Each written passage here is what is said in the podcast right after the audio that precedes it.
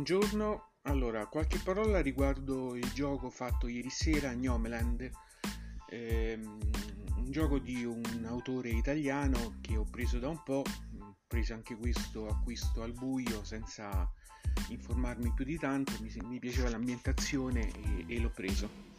Allora, il gioco può essere considerato un po' poco di più di un filler, è un gioco abbastanza eh, compatto sia come dotazione che come durata una cinquantina di minuti, un'ora, spiegazione compresa. Si tratta essenzialmente di un eh, gestione risorse con eh, utilizzo di, di dadi.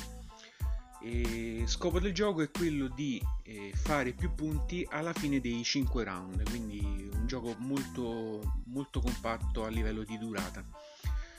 I giocatori che eh, guidano un manipolo di gnomi eh, all'interno della loro cittadella debbono organizzare eh, questa città costruendo degli edifici, ottenendo risorse e utilizzare queste risorse per raggiungere degli obiettivi che fanno guadagnare punti vittoria, eh, organizzandosi come è meglio possibile fare.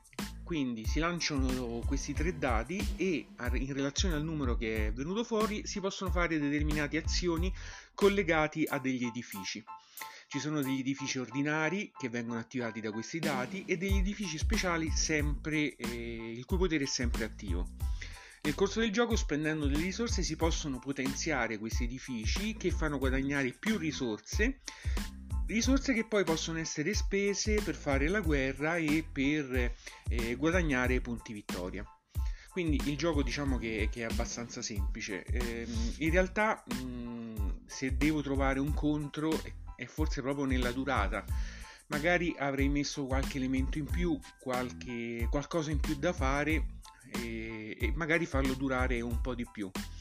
Ho visto che in realtà sulla rivista Io Gioco è disponibile una mini espansione per questo gioco che aggiunge un sesto turno che fa fare un po' più di cose, però in realtà non stravolge più di tanto la meccanica.